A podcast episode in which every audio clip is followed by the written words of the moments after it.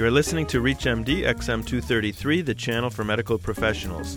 So many cardiac marker tests out there, but which one to choose? The plaque test is certainly the new kid on the block, but is it here to stay? Welcome to the Clinicians Roundtable. I'm your host, Dr. Larry Kaskel. Joining me today is Dr. Rick Landman, Chief Medical Officer of diaDexus Inc., a privately held biotechnology company focused on the discovery, development, and commercialization of innovative, patent protected diagnostic products with high clinical value. Welcome to the show, Dr. Landman. Thank you, Dr. Kaskel. I'm just delighted you invited me to participate. Dr. Landman, uh, there's been a lot of talk and buzz about plaque and the plaque test in the journals, and I was wondering if you could just tell our listeners who don't know much about it what exactly LP plaque is and uh, what it does. Well, LP PLA2 is an enzyme in the blood that's manufactured in rupture prone plaques. So, for the first time, I would argue we, we have a simple, non invasive biomarker that tells us whose plaques have progressed to the point where your plaques are at risk of rupturing. So, kind of like a virtual biopsy of the vasculature. Indeed. It's not produced in the liver like other inflammatory markers. Because it's produced in the artery wall, it's very specific for plaques so it doesn't get elevated if you have arthritis or lupus or. So why should anybody out there be using CRP if it's so nonspecific and is, and there's so much variability? Interesting question. CRP is really a marker of systemic inflammation. LPPLA2 is a marker of vascular inflammation. I won't totally bash CRP because even though there's a lot of false positives, if I lift weights, my CRP goes up, but my arteries are actually in pretty good shape. Every study we've done that looked at both markers showed that they were additive to one another in terms of risk prediction. So there's a lot of markers out there. There's CRP, there's fibrinogen, insulin, TNF, MMP.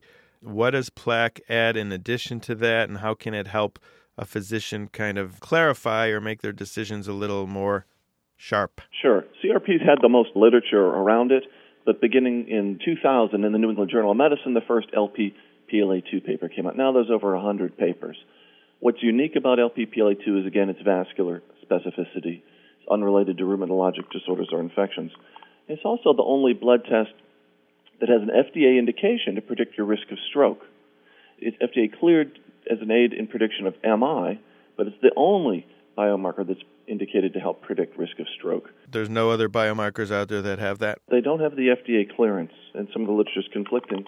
But mainly, I'm, I'm talking about how is this marker additive to LDL, which does not predict stroke. So here we have the third biggest killer. We tend to look at people's cholesterol, and we don't engage in the discussion of stroke. This, which is of course preventable. Uh, if you ask patients, what are they most scared of having? Is it a stroke? Is it an MI? Or is it public speaking? It would be Alzheimer's dementia first. Stroke would be second, and then it's about ten different forms of cancer, and only finally myocardial infarction. People aren't afraid of heart attack.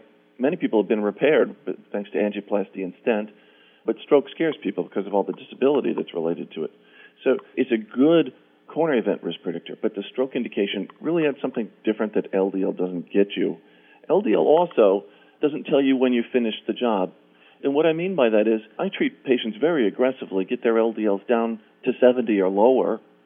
But if you look at the Prove It study, they achieve an LDL of 62, but 22% of those people have another event in just two years. So with LDL, I don't know when the plaque is stabilized. In contrast, there's now four studies with LPPLA2. When you get people into the bottom tertile, that is below about 200 for their LPPLA2, 95% of those people stay stable. So as you say, it's, it's almost like you take another little biopsy to see if all your your treatment interventions have finally stabilized the plaque. So, Rick, let's say I am aggressively treating a patient with known coronary artery disease, and I do have their LDL well controlled. They're on aspirin, they're on an ACE inhibitor, they're on fish oil, and I do a plaque test on them, and it comes out to 250. What do I do then? Do I panic? Do I call the cardiologist, or, or is there something else I can do to lower their plaque? Well, I wouldn't panic. I was very excited to read the Courage trial where they compared angioplasty and stent, as you know, to angioplasty, stent, and optimal medical treatment. When I looked at what the medical treatment was, half those people were on combination anti-lipid therapy. So I'm a big statin plus niacin, statin plus omega 3, or all three combination therapy person. I think LPPLA2 should prompt you to not tolerate a borderline HDL, not to tolerate small LDL particles uh, or LP little a, but to get it'd be one more thing to get, make me more aggressive and tell the patient it's time for, for niacin. What kind of equipment does does a doc need? Does he need something special in his office to order this test, or is it a send out? It's a blood test that can get at any Quest or LabCorp service center. A lot of the hospital labs send it out to uh, Mayo. Several of the university labs have now brought this test in house. But doctors can't run it in their office yet. Probably they will in six to 12 months, though. If you've just joined us, you're listening to ReachMD XM233, the channel for medical professionals. I'm your host, Dr. Larry Kaskel. I'm talking today with Dr. Rick Landman. Rick is the Chief Medical Officer of diaDexus Inc., a biotech company, and we're talking about the LP plaque test. Rick, you mentioned earlier that the plaque test can help a doc evaluate the patient's drug regime. Is there a specific drug regime? I know you mentioned adding niacin or fish oil. Is there one that is really good at, at lowering LP plaque? What's been striking in the last year, a paper by Richard Karas and Jeff Kuvin from Tufts, where they took people with stable coronary disease, very aggressively treated their LDL at baselines in the, in the mid 70s. They add a gram of niaspan, and the LDL doesn't change, but the LPPLA2 drops another 20% after three months on the one gram of niaspan. This suggests that there's still room to stabilize plaques even when you have LDLs in the 70s. And I've always been impressed by these findings from uh, Dr. Greg Brown at University of Washington, where they, they use actually low dose statin and, and niacin in the HATS trial, and they get these incredible 90% relative risk reductions versus the typical sort of one third relative risk reductions we see with statins alone. So any lipid modifying medicine that stabilizes your plaques will lead to less LPPLA2 making it out into your blood. And it, it looks like the statin niacin combination is a real winner. Now, the, the people at Reliant have also done a study, Combos, where they drove the LDL into the 80s with simvastatin, then they add omega 3 fatty acids, Omacor. This also led to an additional drop in the LPPLA2 of almost 15%. So the statins are, are the first line. But if this marker is up and you think you've done everything according to the guidelines, and this, this marker for vulnerable plaque is still elevated, think about adding niacin or omega 3s. It's kind of a, a wake up call for a physician if they do this test and it's elevated. It's a chance to kind of review the patient's care and say, you know what, I'm missing something here. I haven't really maximized out their medical therapy. There's something else I can be doing. Absolutely. And I also use it the way I used to use CRP, which was to scare people, to get them to do what they're supposed to do buy their pedometer, quit smoking, take their medicine, etc. Does smoking affect the test at all? It's actually independent of all traditional risk factors, even smoking, so that it adds to your smoking risk, it adds to your blood pressure risk. In the atherosclerosis risk in communities trial, of middle aged people, a third of people that stroke now are middle aged. That wasn't true when I got out of medical school. They were elderly. Now a third of them are middle aged. In this ARIC study, atherosclerosis risk in communities, if, if you were pre-hypertensive or worse, and your LPPLA2 was above the median, your risk for stroke was almost sevenfold in a middle-aged person. It's something you don't hear every day that uh, people our age are at risk for stroke. I'd like to, you know, without we, we don't have the ability to show cool videos on the radio, but is there a way you can kind of simply take us through the science and the physiology of how LPPLA2 works? So this is an enzyme. LPPLA2 stands for lipoprotein associated phospholipase A2. This enzyme's job is to break down an oxidized LDL particle. So let's start about it. It's made by macrophages in hot plaques. When those plaques mature and the fibrous cap thins, the PLA2 leaks into the blood where we can measure it. When it gets into your blood, it'll bind to your lipoproteins, your HDLs and your LDLs, also your VLDLs. But since we're high LDL animals, most of it will be bound to our LDL. And then it'll come back into your artery wall carried by an LDL, hence the term lipoprotein associated.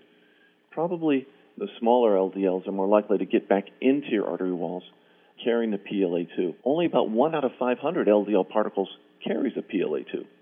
So just because you change the LDL doesn't mean you know if you've changed the PLA2. But when this enzyme gets in your artery wall and is confronted with an oxidized LDL particle, it breaks it down. And those breakdown products trigger the inflammation cascade. So if you stain somebody's coronary artery plaque after sudden death at autopsy, the advanced plaques will just light up for this marker. It's in the plaque, it's made in the plaque, and it's in the causal pathway of the inflammation cascade. When you block it, and GlaxoSmithKline has an inhibitor, it's very interesting. These downstream inflammatory byproducts, the cytokines, their production almost stops. Is a very promising uh, approach to treatment. That does sound exciting to to block the downstream cytokines because isn't that what's really kind of adding fuel to the fire and bringing more inflammatory cells to the region. So if we could stop that, we could stop the, the recruitment and the ongoing inflammation. Exactly. So the cytokines calling macrophages in the expression of adhesion molecules to make the vessel wall sticky.